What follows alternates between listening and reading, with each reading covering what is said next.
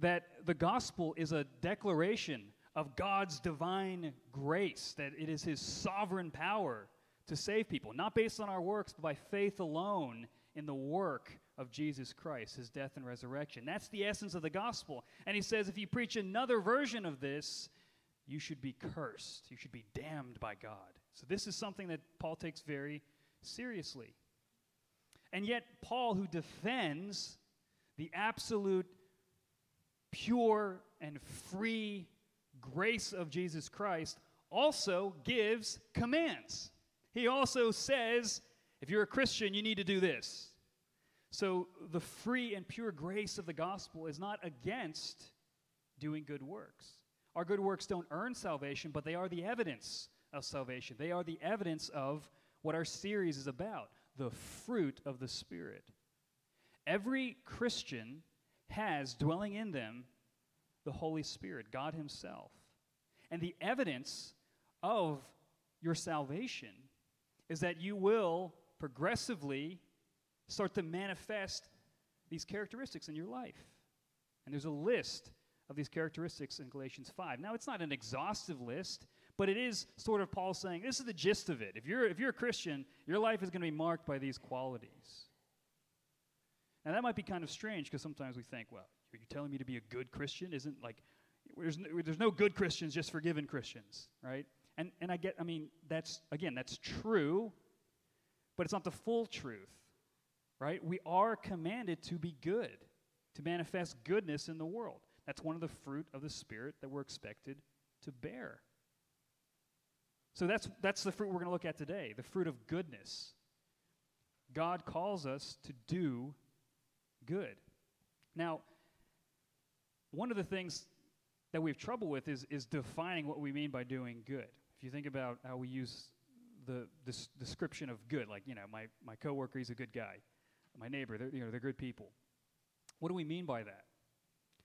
Well, oftentimes we mean they're non offensive, we get along with them, don't argue about things, right? It's, it's sort of a, a kind of passive idea of goodness. But if that were the case, then the apostles and the prophets would not be good guys. And Jesus Christ would not be considered good by that definition. Because Jesus himself was challenging. I mean, no, I mean, he, he was healing sick people. He was, you know, creating fish and crackers for everybody to eat. He's healing people. He's caring for people. He's caring for the poor, for prostitutes, for widows, all these things. And he was still hated. And by the end of his life, he had a very, very small group of disciples. So, being good doesn't mean that everybody likes you, or being good doesn't mean that you're never offensive. Because when we look at the biblical model, being good is, is doing what God calls you to, no matter the cost to yourself. It is, is doing what is righteous, what is just, what is true. Good is costly. G- goodness has a backbone, it means something, it costs something. That's the vision of goodness that we have in the New Testament. But when we talk about the Spirit dwelling in us and giving us power to do this good, we're not talking, it's not polite niceties. This is, this is power from God to live a life of care and benevolence toward others. Now, if we just think about that as some kind of abstract principle, like, oh, I've got to do good, we just leave it floating in the air, we can exempt ourselves from it. It's just this lofty opinion, this lofty idea. But Paul doesn't let us off the hook. He says, no, when I, when I mean good, I'm, I, I'm talking about some practical things, about real people.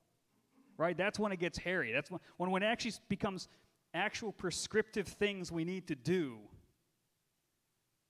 That's when we feel the rebellion well up in us. But why does Paul get specific? Because he doesn't, he, he wants us, when we hear the word of God and these specific commands of what to do, he forces a choice upon us. Well, either obey or we won't. We'll either obey or we won't. So he is forcing the issue for us. So there are three things that I think Paul shows us. How do, how do we be proactive in doing good? What is goodness with a backbone?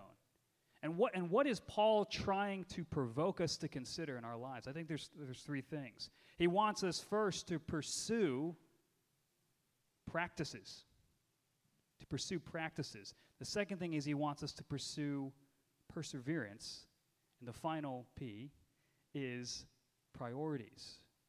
To pursue priorities. We'll unpack each of these in sequence. Let's consider the ways in which we're to pursue practices. How, how goodness and doing good is something that we practice. It's not something that just wells up in us at a spontaneous moment, but it's a discipline and a habit and a way of life. If you look at the first, if you look at uh, Galatians 6, 6 through 7, Paul opens up with this stark phrase do not be deceived. Like, get this right. Get this straight in your mind. This is the way that the world works. God is not mocked. Whatever one sows, that will he also reap. So, Paul is taking sort of this common sense idea that everybody knows that your actions have consequences. And he's taking that and he's applying it to our spiritual lives, the spiritual consequences of spiritual actions. And he says, This is the way the world works. How you live your life matters. And there are consequences. And that there are two directions that you're going in your life. You're either sowing to the flesh, which will reap corruption, or you're sowing to the Spirit, which will reap eternal life. Now, when you think about eternal life, one of the problems we have is we, we, we, we think about eternal life as sort of a, a, a ticket, like Jesus gives us a ticket to go to this place called heaven, where we live forever, no one's sick, and we get everything we want. Well, what that does is it makes Jesus a means to an end.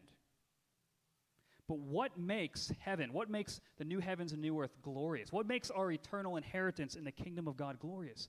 God is there, and we're with him. John 17, 3. What does Jesus say eternal life is? It's to know the one who was sent to us, Jesus Christ, and to know the one who sent him, the Father, and to know the Spirit, who is the bond of fellowship. It is life with the triune God. That is the essence of eternal life.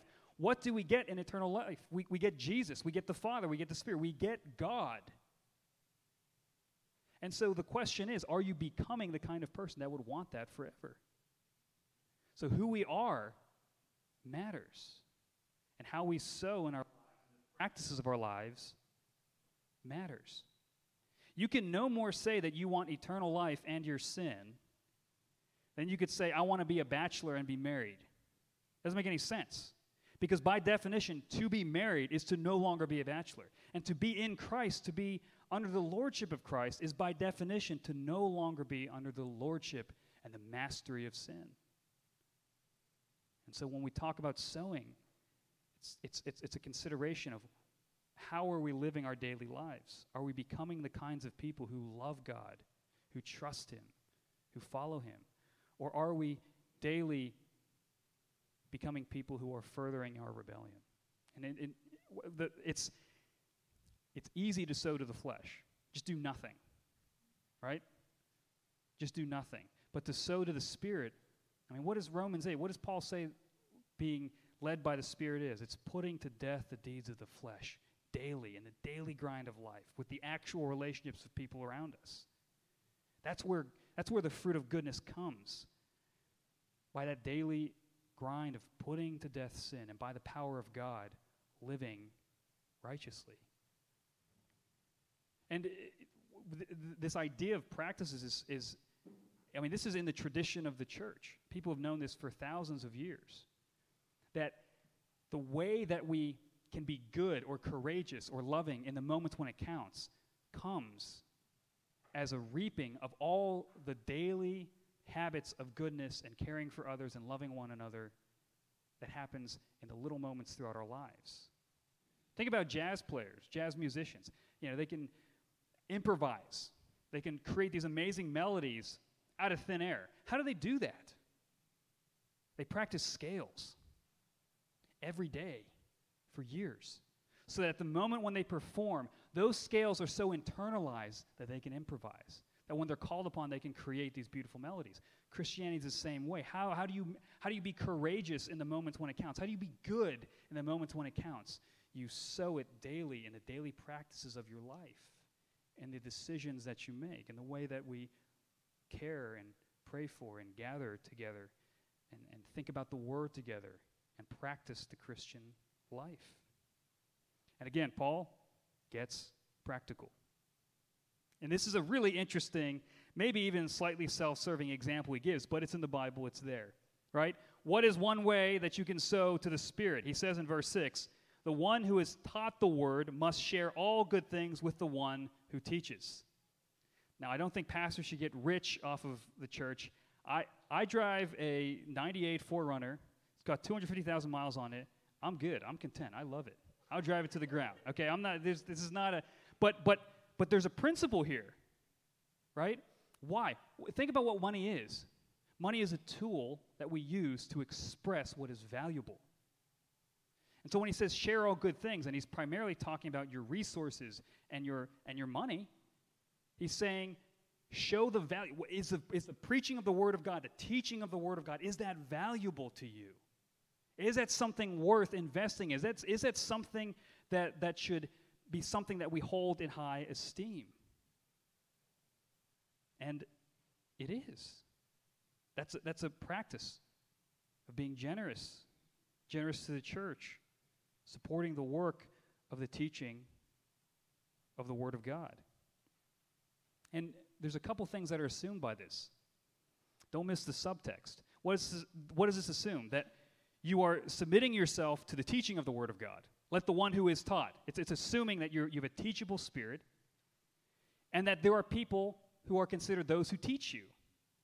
So there's this idea that you, you belong to a local body, that, that you have submitted yourself to pastor teachers and elders who, whose task is to disciple you in the Word of God, to teach you the Word of God. That's assumed in the New Testament. Notice he doesn't say share all things with your favorite podcaster. Christian podcast or, or with your, you know, your favorite devotional author. Those are great. But that's not supposed to be the main source of teaching. Who has God gifted? The pastors and the teachers and the shepherds to build you up in the faith, the local elders of your local church. So, do we value that? Do we value the local church? Do we value the instruction of the Word of God? Are we willing to share all good things? Is that a part of our lives? And even beyond that, is, is the goodness of the Word of God something that you are sowing into your life? I mean, we've got a bunch of Bible studies that are going to start in the fall. You can gather with believers, you can sit with people who are older than you, who've, who've, been walking with the Lord longer, and they can teach you how to understand the Word, how to apply it in your life. But don't be deceived. God is not mocked. Don't think that we can neglect the Word of God. Don't think that we can neglect the gathering of the church. Don't think that we can neglect being under pastors and hearing the Word of God. Don't think we can neglect it and just be fine. God is not mocked. You will reap what you sow. But what a great promise. What a great promise. You will reap eternal life. God is, nothing is done in vain. God is going to work in you through the means that He has ordained. So we got to be proactive in our practices. But not just on our practices, but we have to be proactive in our perseverance. Because it's difficult. This isn't a magical thing, right? The Christian life and the Christian growth and growing in goodness is a, is a very long and painful process. And that's why we're called not to give up on doing good. Look at verse 10. Or verse 9, I'm sorry. And let us not grow weary of doing good, for in due season we will reap if, what? If we do not give up. Now, why, why does Paul say, don't get discouraged, don't grow weary, don't give up? Because he knows we are all tempted to do that. He knows that in the weakness of being a human being, we're going to feel that. And so he's encouraging us hey, I know that this is a common struggle for all of us, and I want to encourage you don't give up. Why? Because it's not in vain. In due season, you will reap. But think about that imagery a farmer planting his crops. he's not going to immediately see the fruit of it. He's got to wait through the seasons. So it's this long suffering, this patient faithfulness of waking up at 5 a.m. and plowing the fields and watering them and seeding and all the other farming things. I'm not sure. I've exhausted my knowledge of farming at this point. But all of these things, these are required. But it's an also an act of faith, of going, I don't see anything budding now, but I trust the promise of God that He will bring these to fruition. And, and in the meantime, I, I, I don't want to give up. Keep plowing, keep going. But notice, it, I don't miss this. He says, if we do not give up, there's a condition. And this is something that we, we have to grapple with. I mean, this is a command. You need to keep going. So it's false to say that it doesn't matter either way, God's going to do what he's going to do. No, our choices matter. Think about Philippians 2:13. Paul says, "Work out your salvation with fear and trembling." Why? Because it's God who works in you to will and to work for his good pleasure. So you need to do something, but when you're doing it, it is God who is empowering your will to do it and even the work that you're doing. So our action and God's sovereignty in it, there's a mystery to it, but they work together. They're in harmony with one another. And Paul's not trying to be lofty about this. Again, he's going, look, I'm not going to explain all the intricacies. Just know this. You need to keep going. You will not see this fruit unless you keep trucking along, unless you keep going. That's why it's so important that we encourage one another in this. Sometimes, uh, uh, you know, when, when you um, think about this, when you think about sports teams, okay, and you think about coaches, one of the things I hear them say all the time is this finish. You've got to finish. You've got to play 60 minutes. You've got to finish. Why? Because you can have a good half, but if you don't have a full game of good performance, you're going to lose. And it's not going to matter. You don't get points for a good half. You've got to finish if you want to see the fruit of victory. And you look through the Bible, I mean, what does Paul say? I mean, Paul is all about the security we have in Christ, and at the same time, he goes, Man, I beat my body into submission, I make it my slave. And I, I lay aside everything so that I can pursue the calling of Jesus Christ, so that by any means possible, I can achieve the resurrection from the dead. Paul realizes there's a call to perseverance. Keep going. Don't give up. Don't give up in doing good. And there's so many reasons why we want to give up. I mean, uh, you think about, we, we often talk about how divisive our age is, politically and socially, and all these things. We're so divisive. And that's true. And, and, and you can get cynical, you can feel beat down, but we need to have perspective. I mean, in the history of the world, it's been pretty much more divisive than not. Would you agree? And even in the history of the church, there's been division. And think about Paul's situation here. There's a faction in the church preaching a false gospel, and he's got to straighten it out. And people are slandering him. People are questioning his credentials as an apostle. I mean, Galatians is an apologetic for Paul's ministry so that he can clarify what it means to be a Christian. I mean, he's dealing with major issues. And in the midst of that, he says, Look, I know it's divisive. I know we've got all these people gathered together, this new thing called the church. We've only been around for a little bit. Don't give up. God's faithful. Don't give up. Don't stop doing good. Don't stop preaching the gospel. Don't stop caring for each other. Don't stop praying for each other. I know it's difficult, but we're not going to see the fruit if we just give up halfway. It was that call to perseverance. And there's another way that we can get discouraged, want to give up. Not just when we look at the world around us, but when we consider our own lives. You're kind of like, man, my growth is uh, pretty slow right now. And we get discouraged. I'm like, man, I'm praying, I'm, I'm trying to be in the Word, I'm, you know, I'm trying to do all the things, and it's just, it's just still difficult. And that's why, again, the word encourages us hey, I, I get it.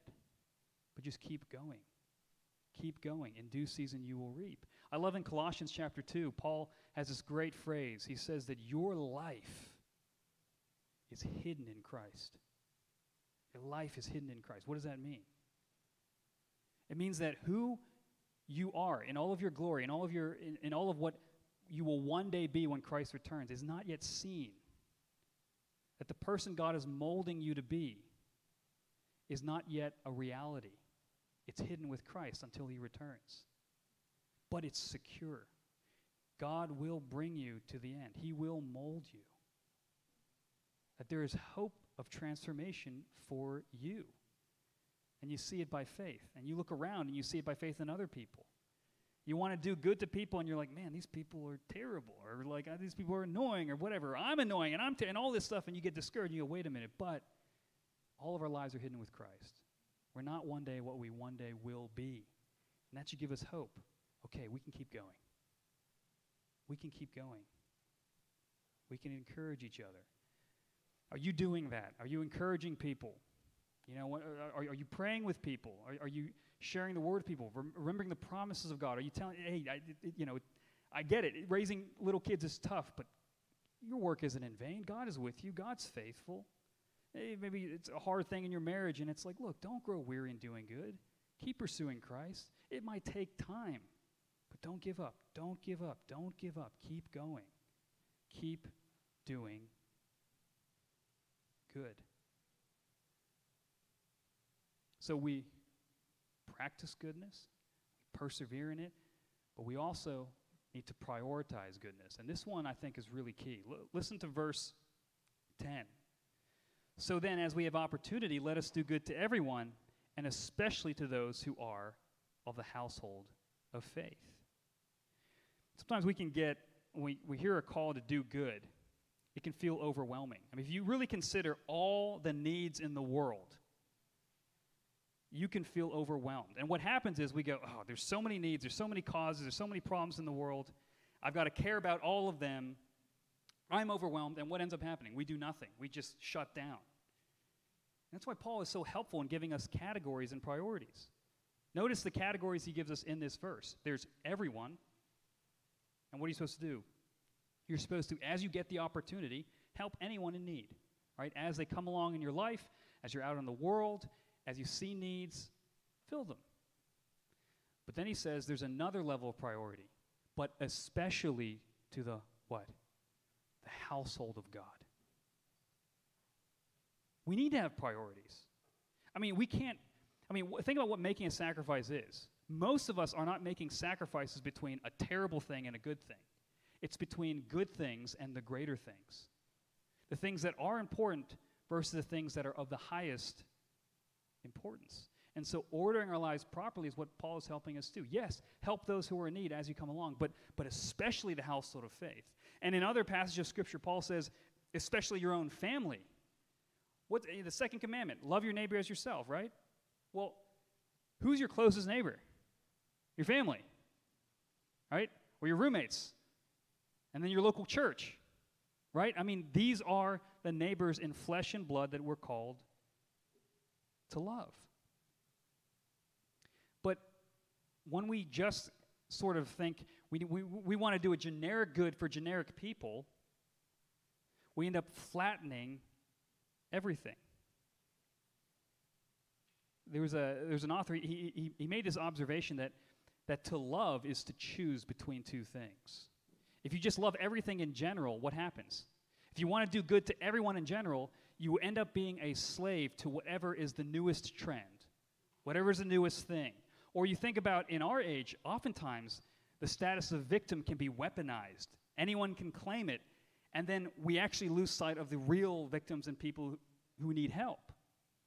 Consider in the Bible, what are the people that, that the New Testament and, and Christ Himself teaches us to focus on? The widow, the orphan, and the poor right?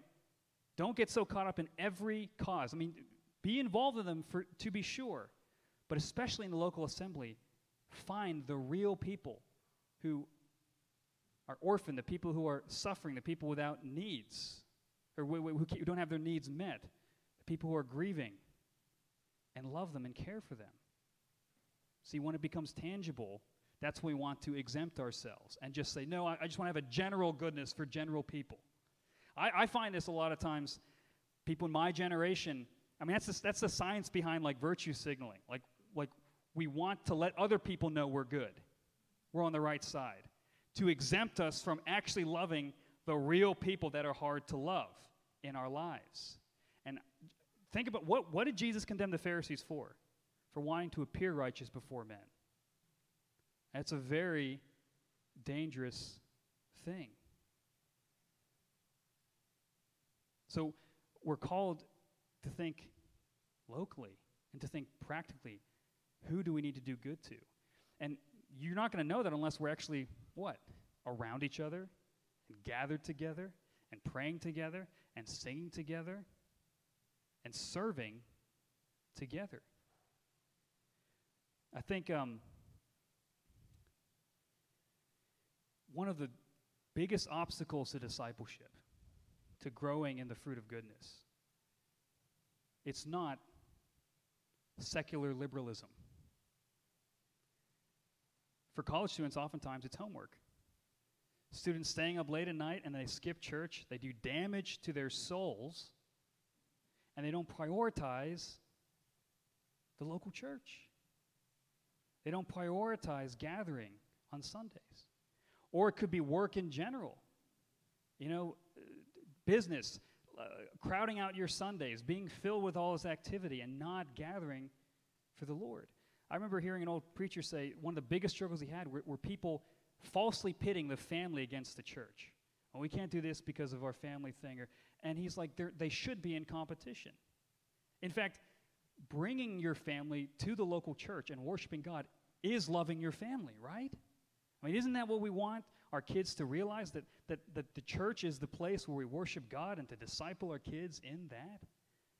And it's not against taking vacations, but maybe when you take vacation, go find a local church and worship on that Sunday morning. What's the Sabbath for? What is the Lord's Day for?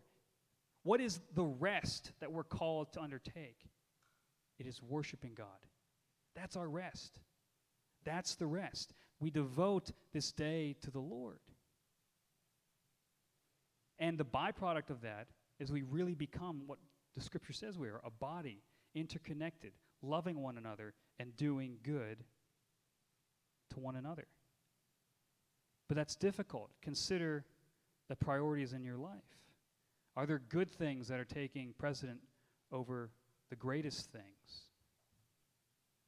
Often that can reveal the idols in our heart that we don't want to let go of. But again, God's commands are good. They're for us. They are wise and they're true. But we can't do good unless we prioritize. What do we mean? What are the greatest goods? What are the highest things to which we are to aspire to? And I think Scripture gives us that clear instruction. And all of this comes together in, in what later on in Galatians Paul calls fulfilling the law of Christ. Right? When you pursue these practices of doing good, when you persevere in them, and when you prioritize whom you do good to, and you love real, tangible, actual people, this is fulfilling the law of Christ. I love that phrase, the law of Christ. Sometimes we think the gospel is like the law goes away. But no, what is the law of Christ? It is, it is embodying what the law of God is, which is what? Loving God and loving neighbor.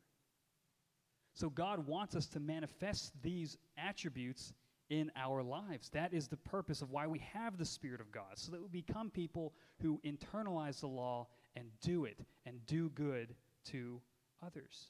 In modern psychology, this, this is really interesting. One of the things people realize is if one of the best ways to change yourself is to start acting like who you want to be. Just start practicing that. Start doing that. All right? If you want to be somebody who wakes up early in the morning, just start doing it. And I think as Christians, we have something greater. We're not just called to be who we aspire to be, but we're called to be who we actually are who we actually are. Mean, what do we sing? I'm a child of God, no longer a slave to fear. That's who you are. And the practices of our life and the, and the pursuit of doing good is simply living into the identity God has already given to us. And I hope this is an encouragement not to grow weary in doing good. And I hope that you realize maybe we could be so much more than we are. That the power of the living God dwells in us. And maybe we're the ones who are hesitant to see all that God has. I mean, don't you want everything that God has for you? Don't you want to see Him bear fruit in your life? He wants that in you more than you do. And by submitting to His Word, submitting to the ways in which that happens, who knows what fruit we could bear? What joy, what goodness, what peace could manifest in our lives. And imagine a church filled with people like that. That could change the world. Let's pray together.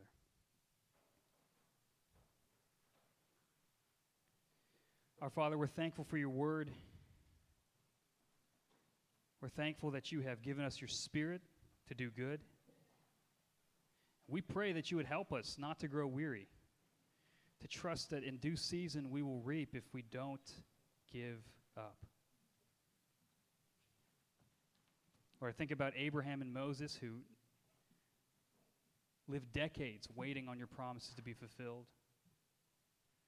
All the saints in Hebrews 11 who saw your promise fulfilled from afar.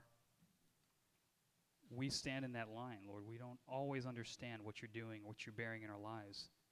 But we know that if we keep going, you're going to prove yourself faithful. Fill us with your Spirit, Lord. Help us to do good to one another, to love one another, to not break the bond of peace of the Holy Spirit. And we pray that this word would apply directly to our hearts and transform us into the likeness of Christ. Pray all this in Jesus' name. Amen.